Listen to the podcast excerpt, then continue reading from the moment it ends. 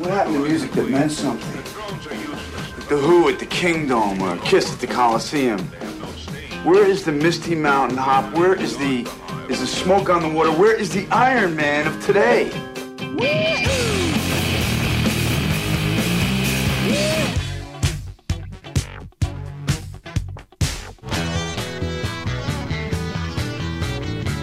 Hey, this is not a test. This is rock and roll.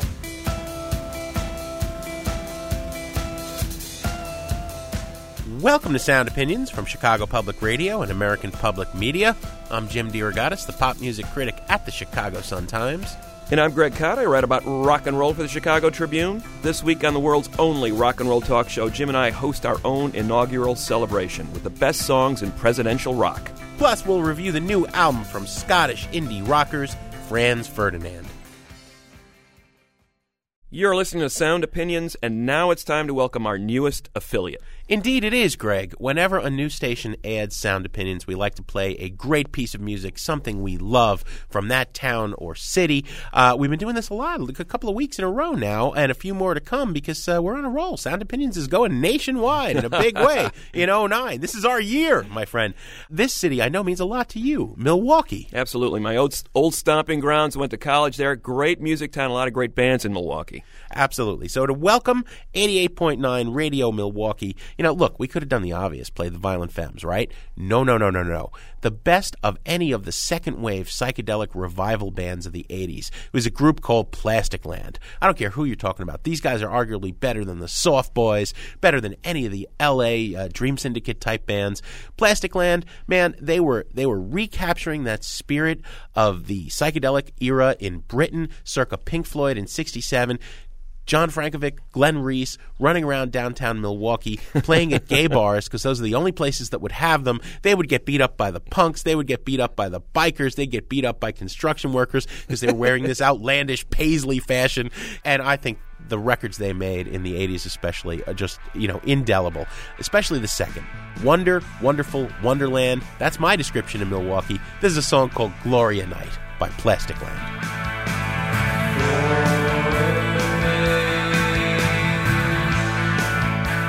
land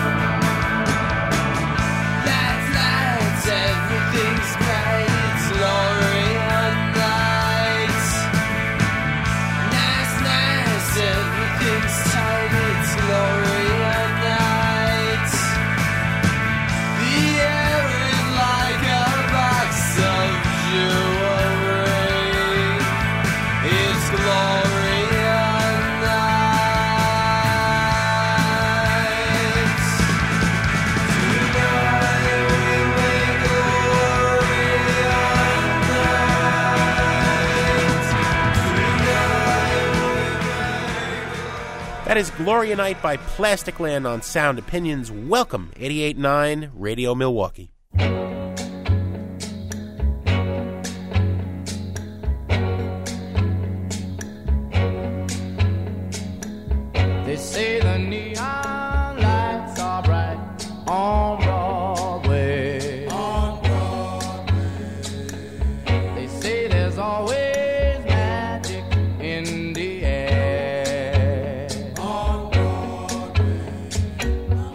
Neon lights are a little dimmer on Broadway today, Jim, because uh, one of the landmark institutions on that street in New York City, in the middle of Manhattan, is uh, closing down. The Virgin Megastore. It is the highest volume music store in the United States. Uh, it is about to close. And yet, the Virgin Megastore, incredibly successful. The trend in uh, recent years has been that retail record stores have been closing down by Left the right. thousands. Yes. It was a sad day when the Tower chain went under, for example. Indeed, and lots of mom and pop record stores. But Virgin was an institution for anybody who went to New York City. Y- You know, you plopped down in the middle there, and you just walked into this 180,000 square foot mecca. Wall to wall CDs, magazines, and books related to music.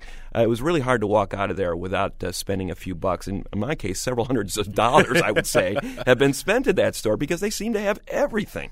It was a very successful store. $55 million in annual revenue, $6 million in operating profit, and yet that was not enough to keep it open. So, in these dire times for record stores, even one of the most successful record stores ever in the history of the music business can't stay open, and New York City's losing one of its landmarks. Well, it just underscores why those of us who love music need to support every mom and pop shop that is left in the country. We're lucky to have a lot of them here in Chicago. New York still has some great ones. Absolutely. You know, let's appreciate them while they're still here.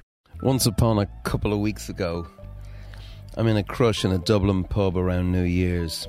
Glasses clinking, clicking, clashing, crashing in Gaelic revelry. Swinging doors, sweethearts falling in and out of the season's blessings, family feuds subsumed or resumed, malt joy and ginger despair all in the queue to be served on this, the quarter of a millennium mark since Arthur Guinness first put velvety blackness into a pint glass. Greg, that resonant Irish voice waxing rhapsodic about drinking Guinness in Dublin is none other than Bono. That is actually him reading his column, his first column for the uh, New York Times op ed slot, which he was recently granted. Yes, Bono is going to be walking on our turf. He's going to be regularly writing for the New York Times because leading the biggest rock band in the world, U2, and trying to feed Africa and bring world peace to the universe isn't enough. He also has to have a, a column as well. yeah, indeed he does, Jim.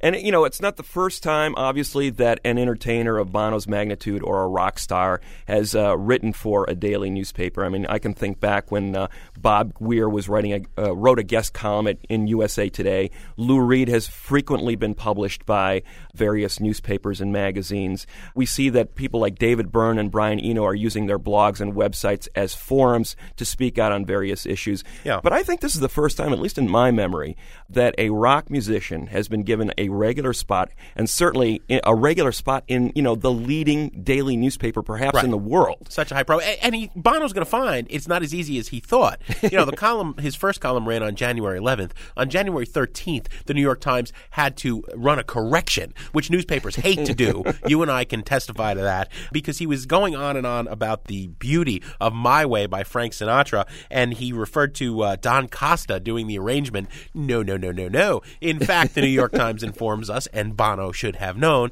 it was Nelson Riddle. Shame on you, Bono. This stuff isn't as easy as you think. He's a classic Irish storyteller. Never let the facts get in the way No, of a good no. story. The one thing that I like is is hearing Bono tell the story. I don't think he's a very good writer. It takes him about a half a column to finally get to his point.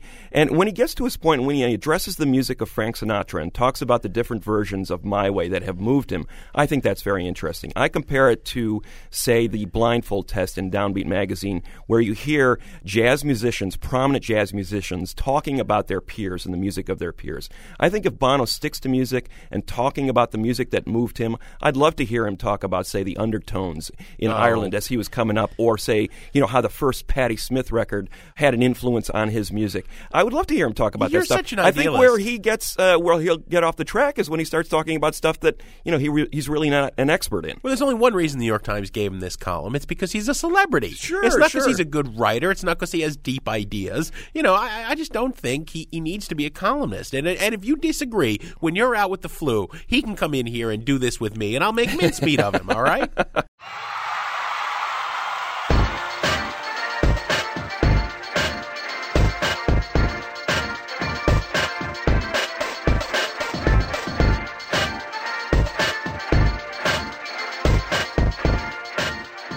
Greg, there's a nifty little hip hop version of Hail to the Chief.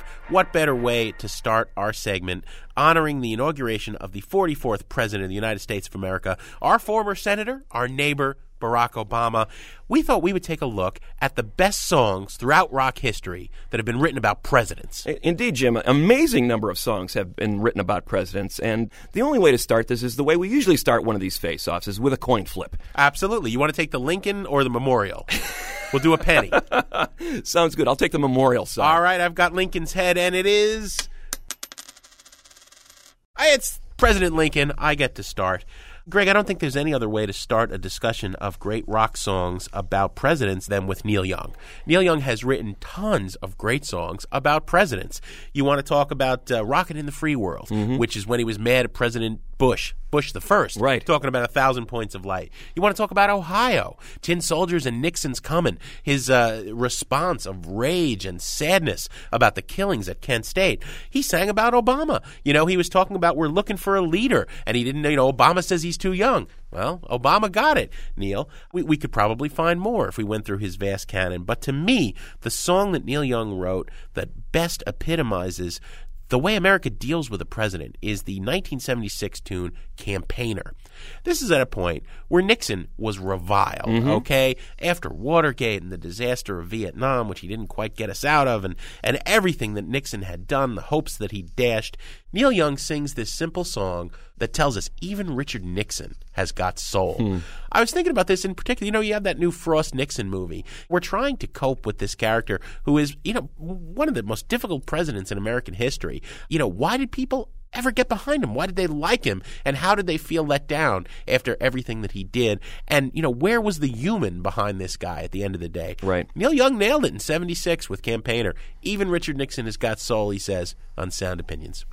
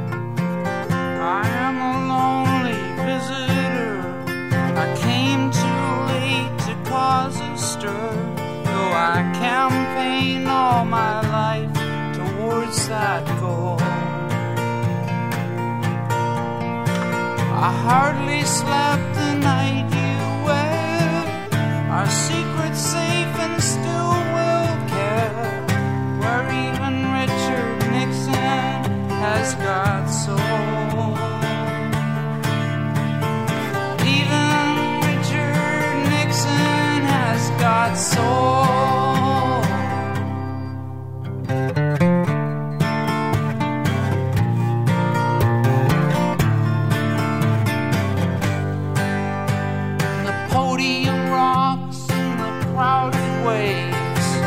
The speaker talks of the beautiful saves that went down long before he played this role.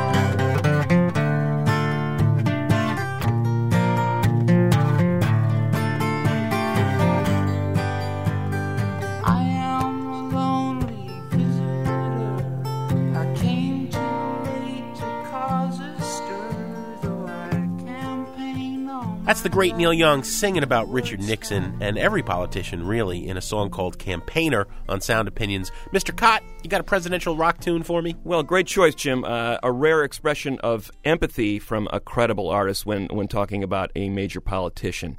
But it's also interesting to look at the flip side of that. A lot of songs about presidents for centuries, literally, were incredibly positive. It was very difficult to do the opposite uh, for a long time, to critique the president. And, th- and that is essentially what the best protest songs and the best protest singing is all about speaking truth to power.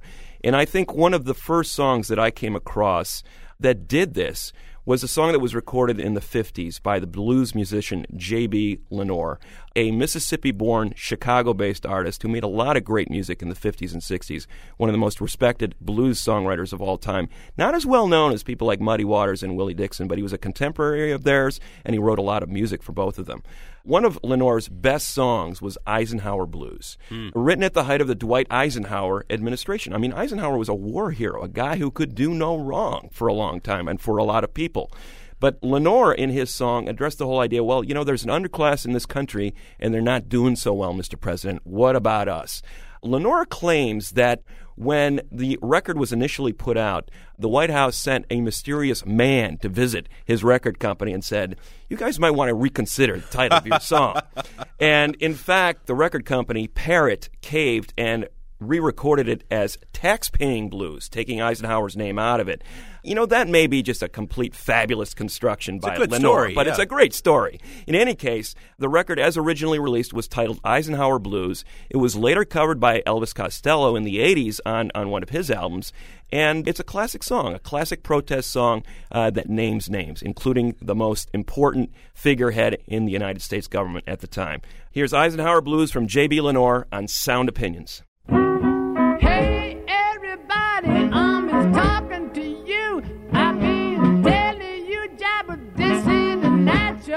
Truth. I got them Eisenhower blues. Thinking about me and you. What on earth are we gonna do?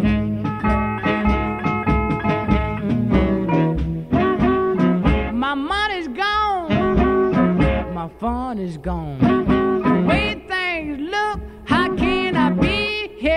Here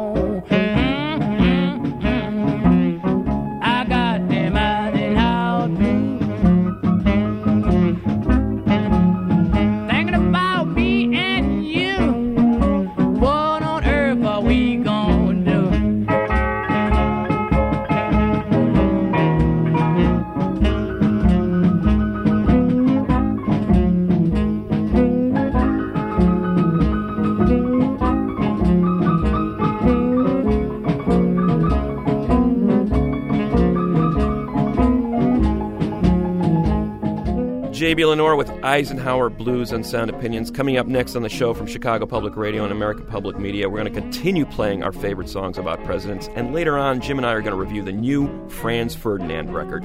taking all my money to pay the tax. I'm only giving you people the natural fact. I'm only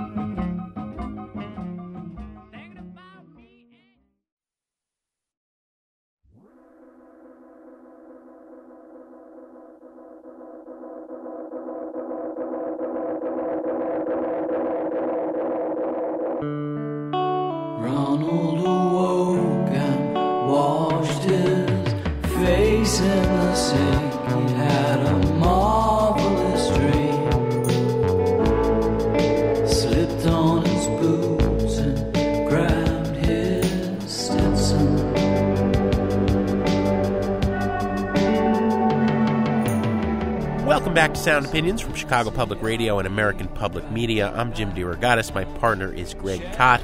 And that is a little bit of a song called Ronald Reagan, Such a Marvelous Dream, from an interesting package, Greg, that came out uh, late last year, last September. It was called uh, Of Great and Mortal Men 43 Songs for 43 U.S. Presidencies. It was a project by three musicians primarily Christian Kiefer, Matthew Gerken, and Jefferson Pitcher, but they brought in all sorts of uh, well known friends of theirs from the indie rock world. That's Califone playing on that song we just heard, the folks from Low. Also uh, make some appearances. Bill Callahan of Smog. Interesting project, but we're going a little deeper. We're talking about our best presidential songs ever, and I'm going to go now with uh, with a tough one, a hardcore one. Another song about Ronald Reagan. It came out in 1986 from uh, one of the Ramones' lesser albums, Animal Boy. Not that great a record, but this was a real burst of brilliance. One of the best songs that the Ramones gave us in the last third of their career was called My Brain is Hanging Upside Down, in parentheses, Bonzo Goes to Bitburg. It's important to note that uh, the leader of the Ramones, Jeff Hyman, otherwise known as Joey Ramone, the singer, was uh, was Jewish. And when President Reagan went to visit the Nazi war cemetery in Bitburg, where members of the SS, people who had worked at concentration camps, were buried, and he honored that site with uh, presenting a wreath there, Jeff Hyman, Joey Ramone, was furious. He couldn't believe that the President of the United States was doing this, and the Ramones quickly recorded and released as a single this response. You know, for kids who don't remember, Reagan had been an actor before he was a president. One of his big hit movies was uh, Bedtime for Bonzo, where he co starred with a chimp. So Bonzo Goes to Bitburg is the Ramones responding to this sad moment in presidential politics. Here it is on Sound Opinions.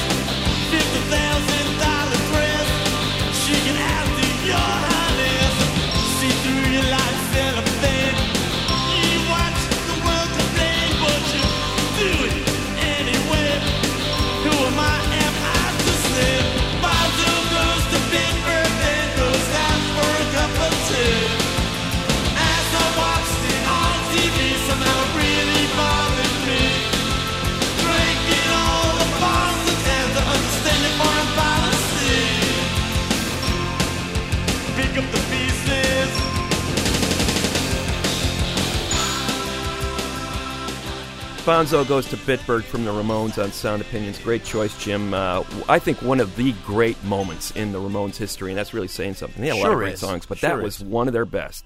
Got to go out of country for my next uh, pick, Jim. Not just strictly limited to American artists writing about American presidents, but what about the worldview from outside the United States about the role that presidents play, for example, in foreign policy? Uh, American presidents affecting what goes around the world perhaps more than any single individual in the world. And uh, XTC wrote some great songs about uh, the political spectrum. Andy Partridge, the great songwriter for this UK band, for the last 30 years. In uh, 1989, they released an album called Oranges and Lemons. And uh, they had a great song on it that addressed what Partridge saw as the disconnect between the idea that here we have this alleged democracy, but in fact, once the president is elected, he's really the guy calling the shots. The democracy can't speak for him anymore. It's not about the American people dictating what's going on around the world. It's this one guy. And a lot of times, the choice that is often made is going to war, throwing our weight around in the world. And uh, Andy Partridge just got a little tired of it when he wrote this song. It's called Here Comes President Kill Again. And what I like th- about this song is not so much the lyrics. I mean, they're, they're about as direct as you can get. I mean, it's uh, tantamount to that Neil Young song a few years ago where he said, Let's impeach the president. Yeah, yeah, And yeah. he For- just let's impeach the president right for out. lying, yeah. Exactly. Here he's basically saying, here's what I think about American presidents and their foreign policy. But the arrangement on this song is fascinating. And uh, in the midsection of this song, he basically says, I tried to compress the entire White Album into about 30 seconds.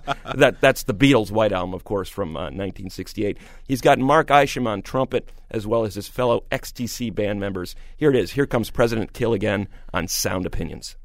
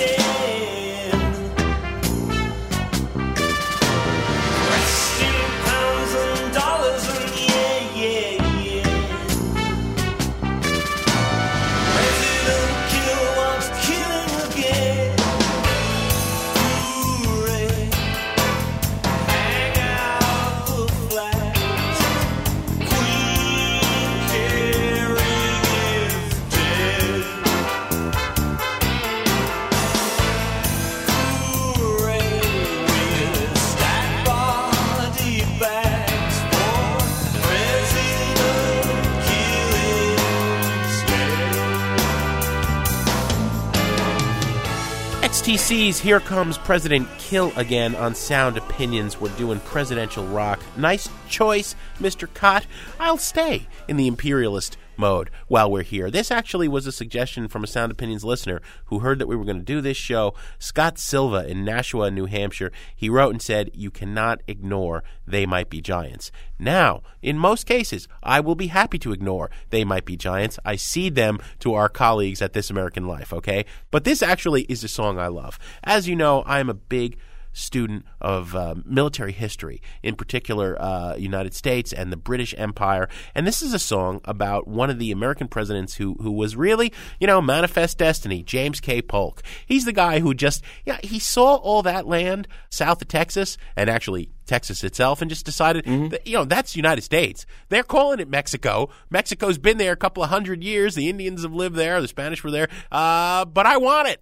And he went and he took it. Uh, this is actually a very funny song. Came out in 96 on uh, They Might Be Giants Factory Showroom record. Eh, you know, middle of the alternative era. They were signed to Elektra at the time. One of their better records. Uh, first they ever made that actually had a band. So it's not just that annoying uh, accordion driving this song. They call Polk, who is one of not not one of our better known presidents. Yes. You know, the Mexican American War. What else do you know James K. Polk for? Uh, well, they tell you, they give us a history lesson. He was running against Martin Van Buren. He was running against James Buchanan. His rep was as the Napoleon of the stump. He was he was America's answer to Napoleon in more ways than one, including uh, just declaring war wherever he felt like it. Here it is, James K. Polk by They Might Be Giants on Sound Opinions. In 1844, the Democrats were split. The three nominees for the presidential candidate were Martin Van Buren, a former president and an abolitionist, James Buchanan, a moderate, Louis Cass, a general and expansionist.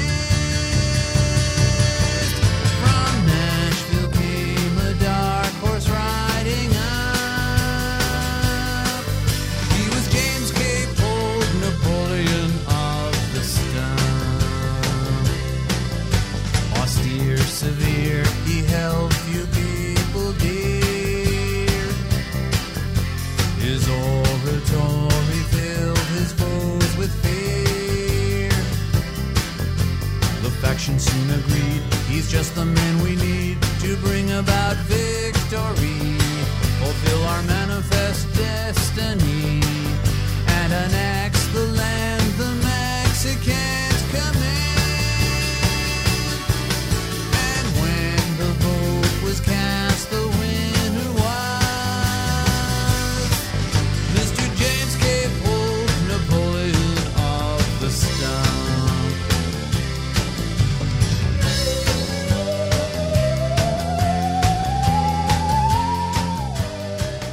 James K. Polk by They Might Be Giants. What do you got, Greg? Yeah, Manifest Destiny's pretty cool if you're like if you're a big fan of James K. Polk, right? Yeah. Uh, and I love that song too. Here's a, another song from a different perspective, looking outside in. And it may not necessarily even be referring to American presidents, but I think it certainly appeals to this idea of the commander in chief and why would you want this job? Wyclef Jean put out a pretty great record uh, a few years ago that got completely overlooked. Welcome to Haiti, Creole 101. Wyclef, who obviously is a uh, key songwriter in the Fugees as well as a solo artist, has a background in Haiti. In fact, he was born there. And he made an entire album basically addressing the situation, social, political, economic, in the country of Haiti in 2004. But one of the few English language songs on the record was this one. And he talks about what it is to be the chief executive in any country and why would you want this job. He sings, If I was president, I'd get elected on Friday, assassinated on Saturday, and buried on Sunday. Uh, there's an incredible amount of pressure on the job in Haiti there was chaos. I mean, the leadership in that country was in a constant state of turmoil for decades. And I think this applies as well to what's going on in the United States now as well. You look at these chief executives, and uh, it's a difficult job. These men age incredibly in the office. You look at pictures of uh, George Bush in the year 2000 and the year uh, 2008, and uh, that man has aged more than eight years in the last eight years. Uh, Clinton, the same thing. Jimmy Carter, Reagan, Reagan, I think, was the only guy who looked bas- basically the same. Yeah, I don't think he actually went to work much. But Wyclef, I think, addresses that issue with a lot of passion and a lot of poignance on this particular song, President, by Wyclef Jean on Sound Opinions. Yeah, election time's coming. Who you gonna vote for? Yeah, if I was president, I'd get elected on Friday, assassinated on Saturday, buried on Sunday. They go back to work on Monday. If I was president, if I was president. if I was president, yeah. Instead of spending billions on the war, I can use that money so I can feed the poor. Cause I know some so poor. When it rains, that's when they shower, scream and fight the power. That's when the vulture devours. If I was president, I get elected on Friday, assassinated on Saturday, buried on Sunday. They go back to work on Monday. Was president, if I was president, if I was president, yeah. I know some soldiers that sleep but they can't dream. Wake up with screams, sounds of M16. So take this medal of honor for your bravery. I wish you the best kid. You and your family. If I was president, I get elected on Friday, assassinated on Saturday, buried on Sunday. They go back to work on Monday. If I was president, if I was president, if I was president. That's President by Wyclef Jean on Sound Opinions. To elect your favorite presidential rock song or make a rock State of the Union address, call 888 859 1800 or email us at interact at soundopinions.org. We'll wrap up our inaugural celebration after a short break on Sound Opinions from Chicago Public Radio and American Public Media, and then Greg and I will review the new album Tonight by Franz Ferdinand. Yeah, if I was president, all blacks that have reparation, no segregation, feed the nation so there's no famine. Muslims, Jews, Christians, with all whole hands every week on the beach. Party by the sand, word up. Take trips on Air Force One. Don't need to bring the homeless with no sneaks to Air Force One. Better schools in the hood, better teachers for the classes, making money, paying no tax. Find the best scientists, tell them come up with an answer. I want the cure for AIDS and cancer, but I gotta watch my back. Snipers on the hill with the steel, waiting to JF I kill. was president. I get elected on Friday, assassinated on Saturday, buried on Sunday. They go back to work on Monday.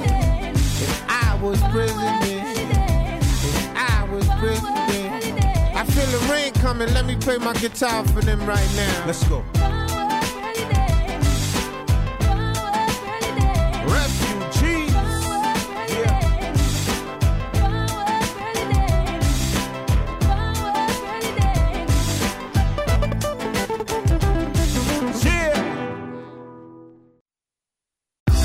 River that flows through the hood, through the woods, through the burbs, through the mud, through the bricks, over the curb to the forest preserve. Got with four acres in the forest, words plant and grow for the young seeds to know them. Trees is blowing, we see change in the wind. It's a new day and I gotta take it in.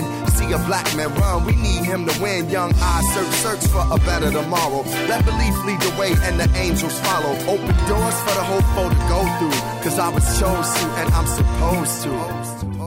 Welcome back to Sound Opinions from Chicago Public Radio and American Public Media. Greg Kot and I are doing the best songs in rock history about presidents of the United States of America in honor of uh, the inauguration of Barack Obama, who Common was singing about in that song Changes. Greg, presidents can touch us in a very special way. It has become a cliche for anyone who was alive at the time. Where were you when John F. Kennedy died? Lou Reed wrote about it in one of his most moving songs from The Blue Mask in 1982. He was recalling being a young student at college at Syracuse University, walking into a bar and hearing this news that just stopped his heart dead. Uh, this is The Day John Kennedy Died by Lou Reed on Sound Opinions. I dreamed I was the president of these United States. I dreamed I replaced ignorance, stupidity, and hate. I dreamed the perfect union and a perfect law undenied. Most of all, I dreamed I forgot the day John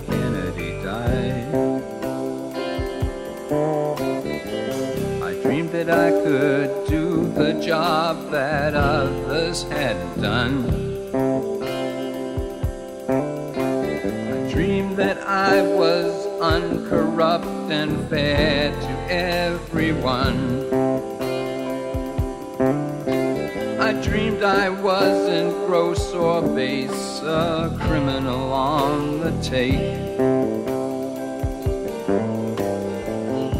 Most of all, I dreamed I forgot the day John Kennedy died.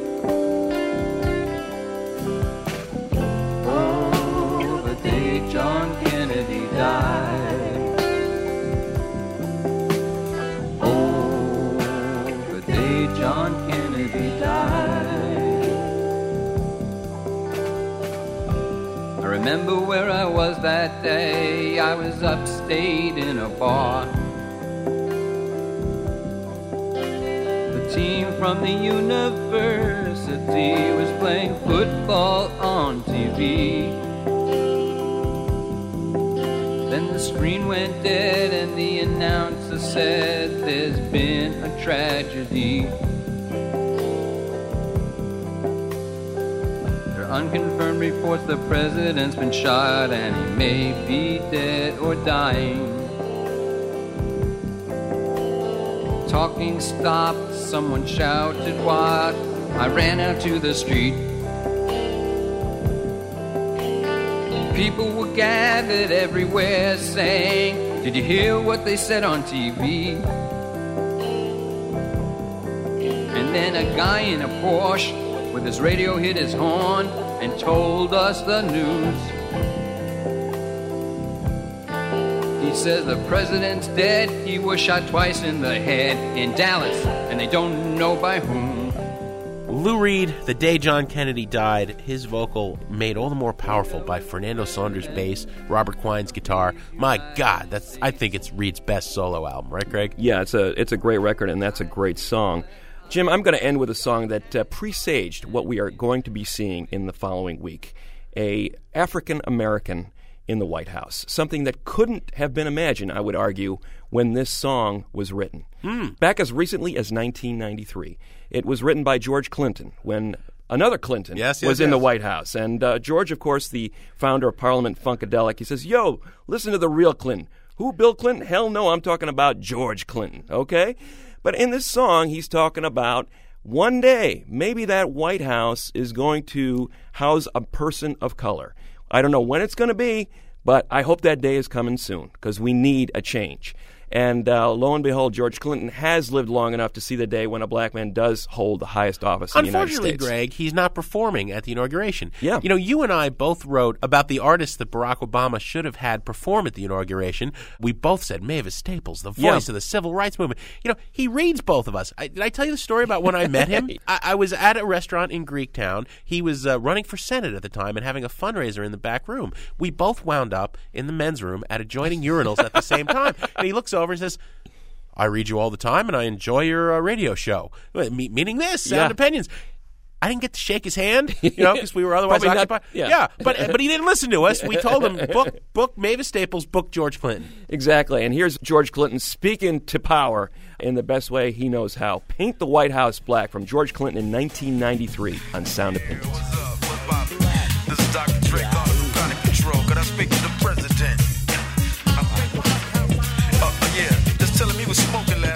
You know what I'm saying? What, he, don't inhale? Well, I know I got the wrong. Did somebody beat me from there? Colors don't clash, people do. Color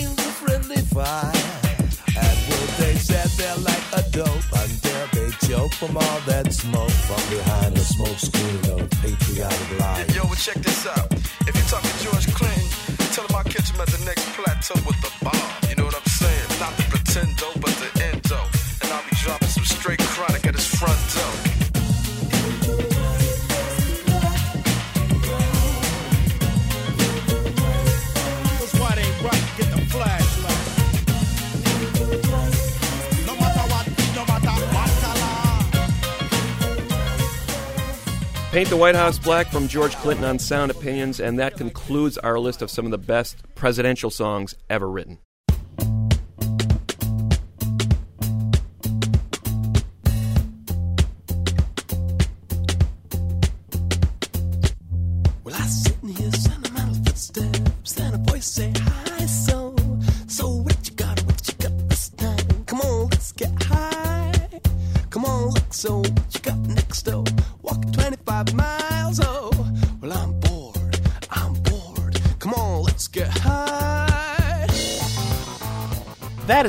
Called Ulysses, the first track, first single from the new album by Franz Ferdinand. Tonight, Franz Ferdinand on Sound Opinions.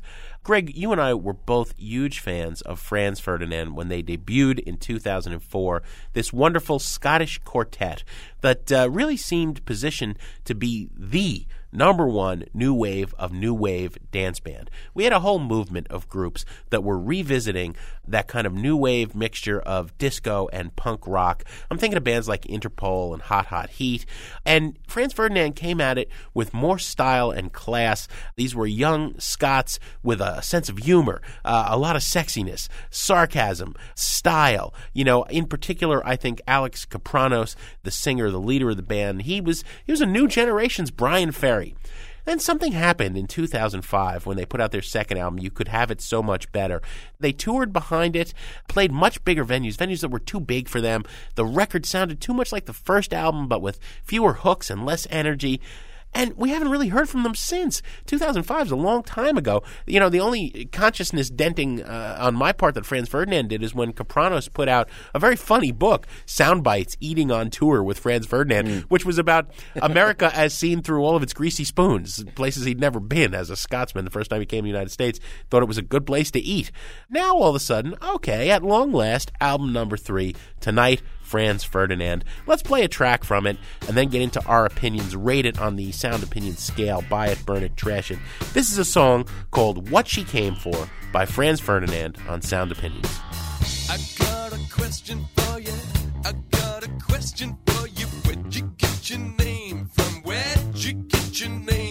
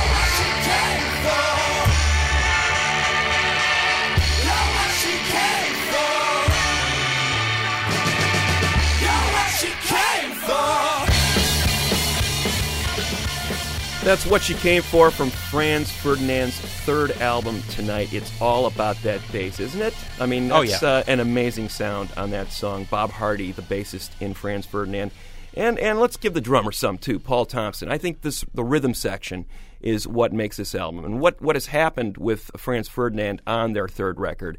And why it took so much time to make, as I think they reconfigured their sound a bit. They sort of stood at the intersection of dance music and rock with those first two albums. Now I think they've foregrounded the dance element much more prominently. Uh, They're taking more chances here, too. There's a little bit of Afro pop on a song called Send Him Away. They do this acid house thing on this seven minute track called Lucid Dreams, which is like nothing they've recorded before. Mm. I mean, they're going way out on a limb with that particular song because they're departing from formula in a big way. And they close out the uh, record with a couple of ballads, including a stripped down acoustic number called Catherine Kiss Me. So they're taking more chances sonically here. But the core of this album are those disco rave ups, uh, homages to the late 70s disco sound of Giorgio Moroder. A lot of New York house and Chicago house music elements in this music uh, from the early 80s, and, and those are the reference points. You mentioned Bryan Ferry, and I keep waiting for Kapranos to step up to that level. He's a very stylish singer. He's a sexy guy. Uh, there's a lot of suave and stylish mannerisms in the vocals, but he never really gets to that level where Ferry, even though he was this stylish guy, there was also a level of poignance and a sort of a terrier hard out uh, romanticism about Ferry that Kapranos never gets to. Yeah, so but it's all that kind of surface level thrills for but me. that's Kapranos' point. I don't think it's about uh, superficiality. Look, no mere mortal like you or me are ever going to be Bryan Ferry, right? He's the coolest human being in the world. Kapranos is trying to come on that way. In that song, uh, Twilight Omens, you know, he, he sings, I typed your number into my calculator, and when it spelled a dirty word when I turned it upside down, it's like, yeah, that's not a pickup line that's going to work. And sure enough, later in the song, he, he wakes up. I, I had written your name on the back of my hand, but I found out that it was written backwards on my face. Yeah. You know, look, you went home alone, but while the club was still open, you were dominating the dance floor thanks to that uh, patented Greg Kot phrase here, booty shaking bass. I think this bass is uh, is taking New Order Peter Hook bass lines and imagining them as if they were played by Bootsy Collins of Funkadelic. It's great, and I think Kapranos, every man, you know, wants to be suave, wants to go home with that girl, doesn't get there, but at least he has some moves on the dance floor. I think that's a, a winning routine. I think Franz Ferdinand is back in form on the buy it, burn it, trash it scale. I got to say, it's a buy it record. Jim, there's no doubt about it. Stylish record, Franz Ferdinand's tonight definitely ha- will get people onto the dance floor. But I'm looking for more emotion, more emotional depth from this band than I'm getting right now, and it's a burn it for me. Greg, what do we have on the show next week? Next week, Jim, very exciting. We got a visit from uh, one of the great bands working in America today. The Hold Steady are going to be in our studio for a live performance and an interview. As always, Sound Opinions this week was produced by our ace production team of Todd Bachman, Jason Saldanha, and Robin Linn, and our fearless leader, our executive producer, Tori Southside Malatia, the second most favorite person in our lives from the south side of Chicago.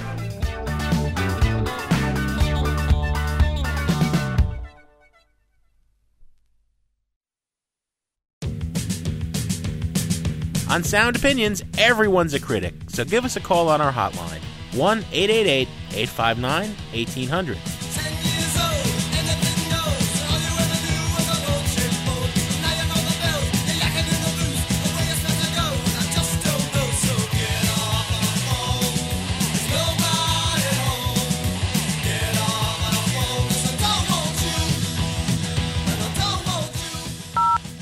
New messages.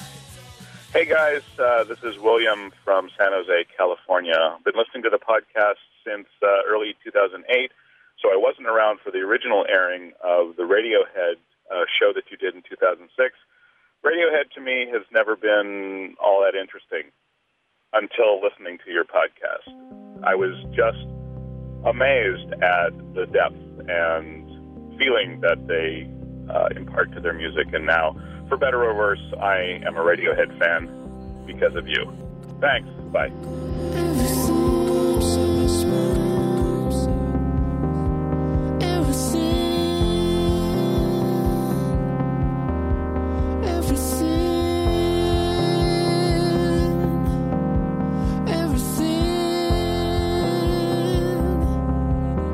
in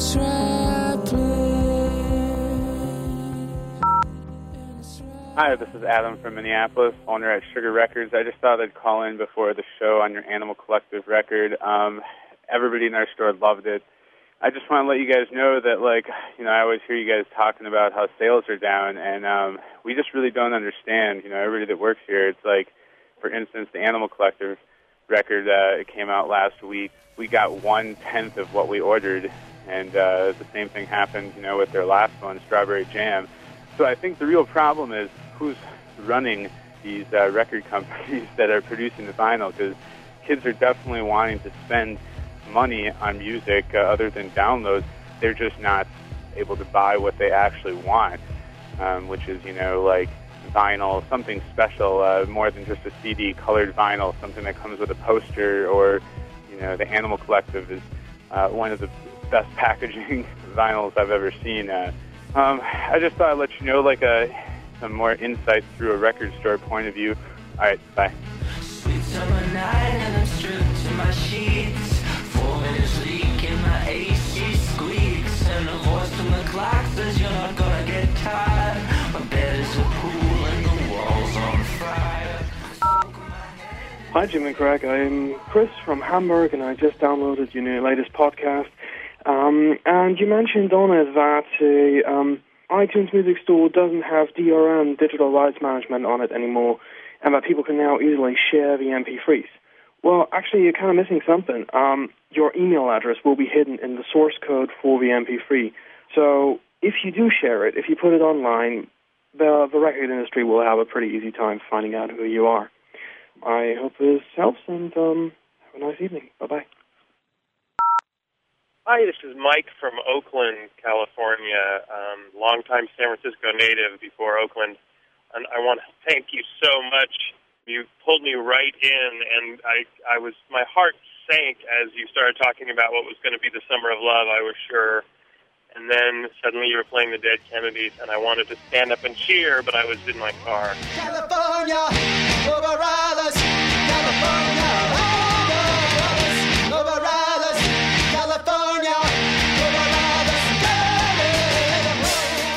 Well done. That was fantastic. And if in case you opened up any ears who haven't really looked at the Dead Kennedys or listened to the Dead Kennedys, um, recently Bleed For Me came up on my iPod, and I heard it with some new ears.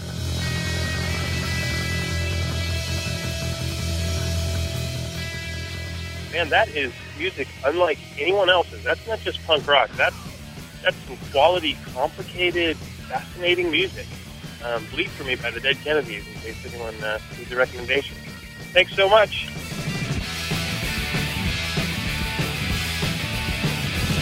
Come with me to the building. No more messages. To give us your opinion on Sound Opinions, call our hotline 1 888 859 1800. We'll be back next week with Sound Opinions from Chicago Public Radio and American Public Media.